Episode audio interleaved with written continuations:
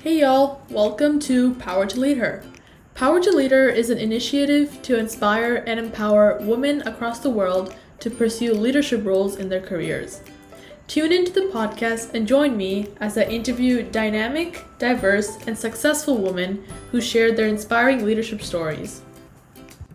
Jamie Greenwood is a self care and leadership coach who supports big dreaming, high achieving women to take exquisite care of themselves for greater presence, peace, and power in their lives. We are so excited to talk to her today about all things body positivity and the importance of self care.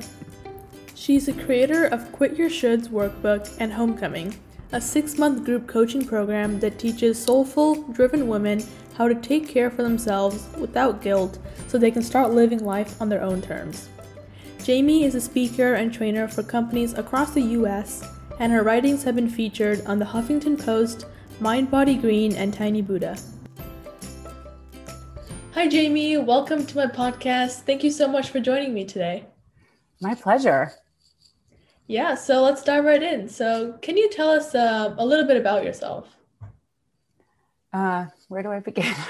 um, I am I'm a life coach and business owner, and I work specifically with high achieving, big dreaming women who are ready to take exquisite care of themselves so that they can start living life on their own terms. And I myself try to do that as as a woman in the world, as a partner, as a mother of three. I have an almost 13 year old stepdaughter and two other daughters that are two and four. So, very busy with kind of life and work and also making sure that I'm walking my talk, I'd say. Spend a lot of time making sure I'm walking my talk. Right. Awesome. Um, c- can you explain to us your journey previously as a health coach? Yeah. So I became a health coach, oh my gosh, 16 years ago. I went back to school and got a certificate in holistic health coaching from the Institute of Integrative Nutrition. Um, and at that time, I I was really, really struggling with my own food, and I I still have an autoimmune disease called ulcerative colitis. But at that time, I had been recently diagnosed, and I just I was fixated on healing myself through food. And so I went back to nutrition school and opened this business becoming a health coach while also attempting to like heal myself on the side. And um, you know work work was great. I really enjoyed talking to people about food and about their bodies. Um, but i just soon found that it, it was just a very narrow conversation you know and i was getting kind of sick of telling people like you know eat kale. It's like people like enough enough enough with the kale talk um, and I really wanted to dig deeper into how people weren't just feeding their bodies, but how they were feeling about their bodies and the stories that they were telling themselves about their bodies and how that was impacting every other aspect of their life, you know, who they believed they were allowed to be with in relationships, the jobs that they applied for. All of these things were impacted by how they felt in and about their bodies. And so I took my health coaching practice and expanded it out into a life coaching practice probably probably about 10 years ago now. And now I talk a lot about the work being being about self-care and the ways in which we think about our bodies and feel into our bodies and trust our bodies or not because we're not very good at trusting our bodies is a huge part of self-care um, and one you know a journey that i have certainly been on personally um, you know for about 25 years of how do we how do we trust the bodies that we're in and and the wisdom that i believe our bodies are always sharing with us when either you have kind of no connection. I think a lot of people experience a disconnection with their bodies at an, at an early age. We are not taught um, at least in, in the us culture to kind of deeply trust and listen to our bodies. Um, and then if you have an illness, um, which I mentioned I did, it, it can be, it's easy to think that your body's a problem. And it's easy to believe that your body actually isn't trustworthy if your body is sick. Um, and so coming around to the idea that actually any illness that I had was information sure, yes, I was sick, but I also was getting a lot of information from my body. And what was it that she was trying to tell me? And how could I use that um, in my healing journey? Yeah, definitely. I think that message is super important. And it's like really exciting to live in a way where we like learn how to like back off from these stereotypes and rules that we hold on so tightly to ourselves. So I think this um, self care process is really important, especially to everyone these days. I I agree, and kind of I, I love the language that that you use of of backing off, because usually we don't like we.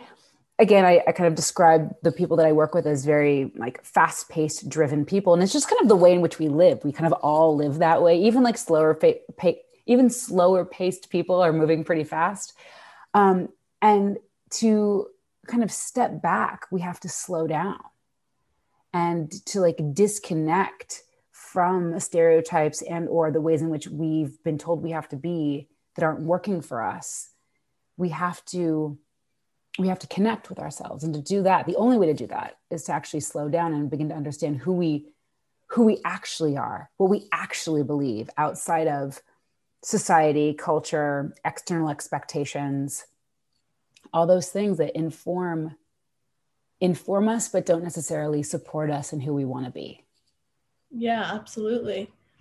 Um, that actually like leads me to one of my next questions. Can you um like describe a problem or like an issue that you faced while becoming a health coach and how you really overcame it? Ooh, okay. We're gonna go deep. You ready?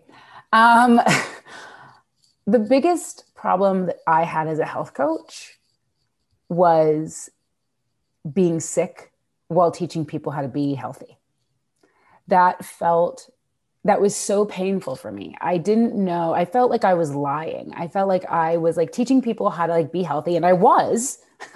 but all of the things that I was telling them to do while it was working for their bodies wasn't working for my body.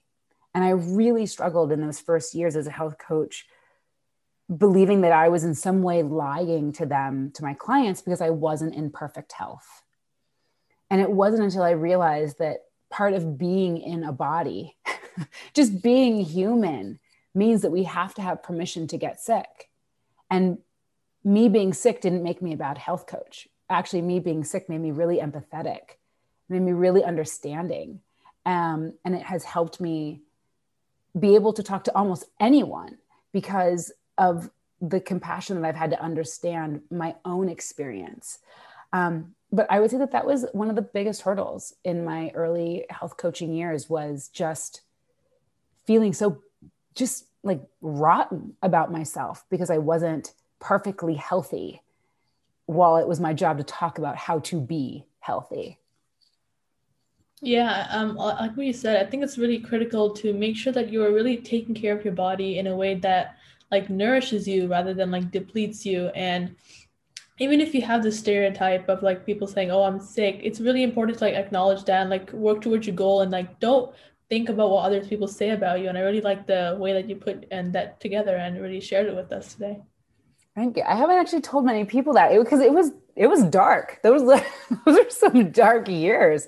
Um, you know, and when you're living, and I, I think that a lot of people have had experiences. It doesn't necessarily have to be with their health, but when we when we're living one way but we believe we're supposed to be living another. That can be a very difficult life moment when you want to be one way, but you're living in a different way and you don't know how to bridge that gap. Absolutely. Um, how have you found that balance of when you should do what your body feels like it should be doing compared to like a time when you want to push yourself outside of your boundaries and limits? Oh, that's a really, really good question. Um, I, and this is actually something that I talk to my clients about constantly. Um, and it's it's really important to understand that our body will give us all of the information we need if we're just willing to listen. So often I what I hear from my clients that they're actually really afraid to slow down because they're afraid that if they like slow down, they'll never speed back up again right like if they if they take rest they'll never then be productive except by the time they come to me they're so burnt out that they're not being productive anyway. So what I what I recommend is really being honest with where you're feeling the energy. Meaning, if you're feeling energy for rest, or if you're feeling a pull towards rest, then you trust your body and you rest, knowing on the other side of rest is focus and energy. Um, but we never let ourselves first have that downtime to then feel the genuine burst of energy that comes after we let ourselves rest. Um, and then, you know, your question about like, when do I know to like put my push myself out of my comfort zone? There's a difference between pushing ourselves out of a comfort zone because it's our next level of growth versus just endlessly pushing ourselves because we are driven by some external force because we believe we can never slow down. Right? Like those are two different things. And so the, the question really becomes is this next kind of big hurdle for me, if something feels like a big hurdle, is this about my growth? Is this about me coming the next version of myself that I want? Or is this me just in an old pattern of pushing, pushing, pushing and not knowing how to trust and slow down? Yeah, I think it's very important to really like check in on yourself on a daily basis and it can totally vary and shift depending on your schedule and all this experience and hurdles that you face just like pulls you up and moves you and becomes like a better person. So I really like that advice that you gave. Thank you. What really inspired you to become a self care, um, self care and a leadership coach, and how really was that transition? Um, I I don't want to say this. I I would say that I just didn't want to be i just I, I i had a moment where i was even though i'd be become become trained as a health coach i was hungry for more i was really hungry for more and i remember at the time um, my now ex-husband but at the time he was my husband and i remember coming to him and being like you know i i think i'm i think i want something else I don't think I want to do the health coaching thing anymore. I think I want something bigger. And he was like, No, you are a health coach. Like, you went to school for this, you trained for this. Like, this is your niche. I was like, All right, well, I don't like that answer. so, um, fast forward a few years and we got divorced and and I just I felt free to like finally explore what really mattered to me and the language that came to me was care.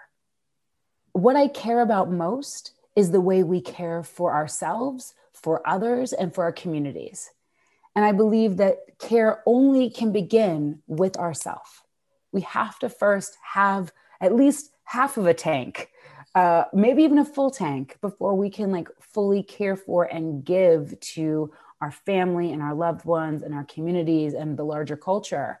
Um, because otherwise, we're not fully giving of ourselves we are just depleting ourselves um, kind of in this mask or guise of you know forward motion and giving um, and the leadership piece um, my clients tend to be leaders in their field um, and then i also started doing leadership circles with an organization called emerging women and so they kind of opened up my world for leadership coaching that i now do with um, different organizations and women in corporate. Yeah, I think that really um, exploring your own passions and doing something that comes from within yourself, and especially as like a self um, self care coach, we ourselves must be in this good and like stable mindset before helping others. So that's really great to hear that from your perspective. Yeah, I I said in the very beginning, you know, I really value walking my talk. And I say that not because I'm always perfect, but I I just want to make sure that what I am naming and offering to people, I am also living. Because that way I'm like a true embodiment of what I say I care about. Yeah, absolutely. What is the um, one thing that you would do when you're not in the right mindset or to do something that, um, and you really just need like a moment to recoup and recover? Mm. Okay, it depends. if it's like, if if I'm stuck in a tense moment, so everyone has different kind of go-to emotions and one of my go-to emotions is just like anger and rage like just utter fury.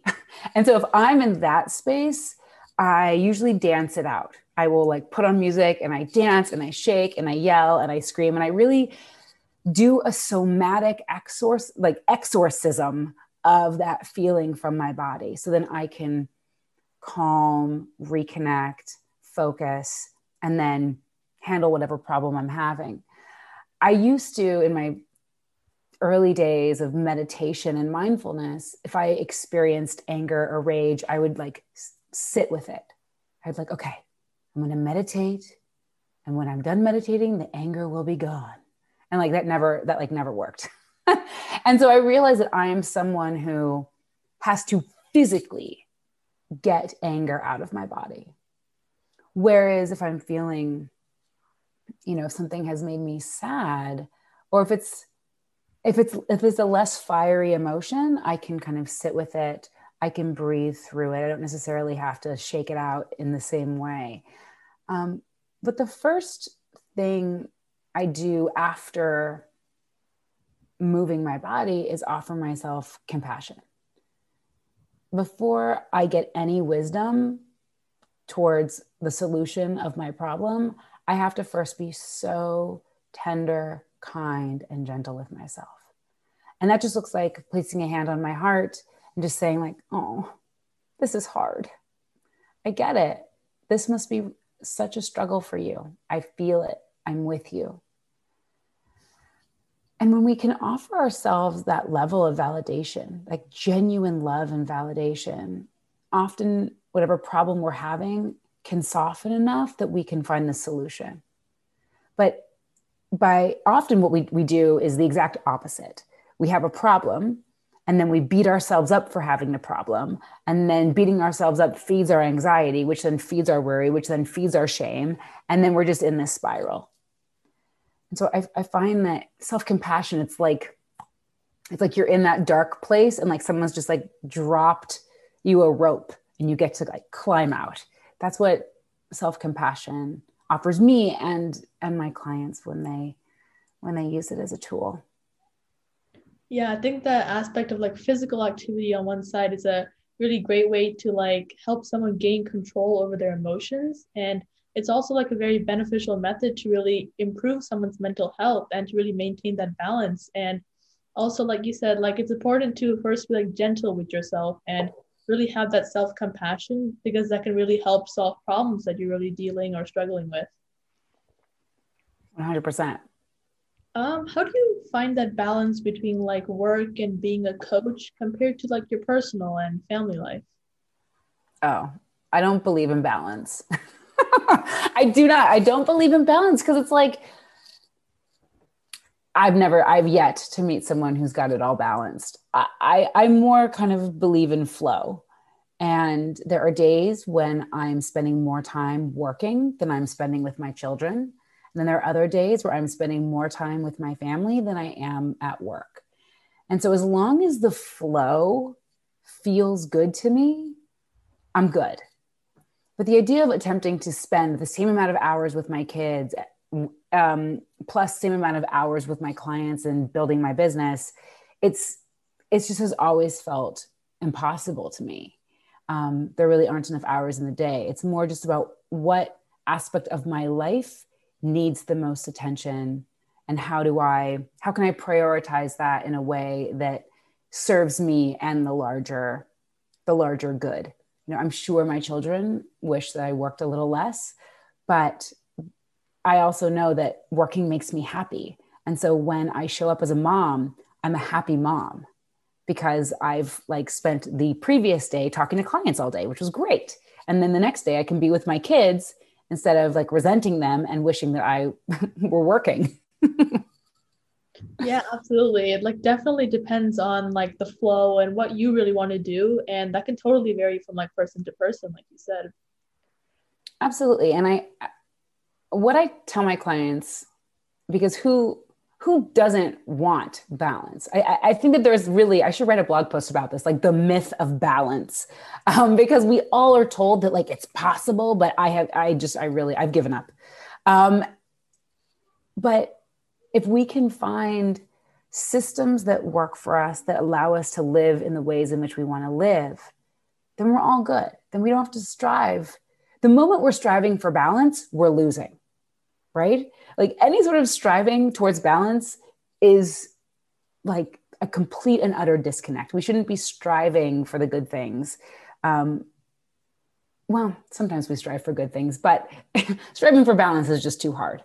Um, and being gentle with ourselves and allowing for flow um, provides a sense of ease that often like we're hunting for ease when the ease could kind of just be found right there in front of us. Yeah absolutely. 100% agree on that. Um what's your advice to young women who want to like become a health coach or life coach or even just like your message to them about spreading body positivity? I would say first, thank you, because we need more people in the world talking about body positivity, body politics, women empowerment, self care as not just like a thing we do on the side, but as like a life practice. The more women and people in general um, speaking about these topics, the more normalized they become, and the more we can actually live into them and let them be real instead of just these things that we just like we know we're supposed to do but we just don't do them because we're being driven by other external forces i would also say that it's really important to both both find your good right mentors and trust yourself so while i went to school for health coaching I did not go to school for life coaching. I created a life coaching business from my experience as a health coach, but I did not go to life coaching school because I was very clear that I, I had an idea of how I wanted to do it. And I didn't want to be influenced by other people's thinking, telling me, nope, this is how you do it. Like the way you want a life coach, nope, that's wrong. You have to do it this way. So I was just very clear that I didn't want to be influenced in ways that would take me off my path. But I also knew that there was a lot I didn't know. So I tried to align myself with people whose work I really valued, who could kind of show me how they did it, and then I could create my own thing. Um, and now that I'm, you know, I've been doing this now for 14 years, now I'm like, hmm, there is some interesting stuff out there in coaching school. Like maybe I'll go back and like get a coaching certificate.